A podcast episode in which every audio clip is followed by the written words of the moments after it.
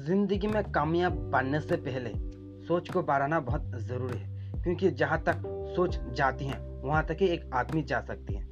सोच से आगे छलांग एक आदमी कभी नहीं लगा सकती।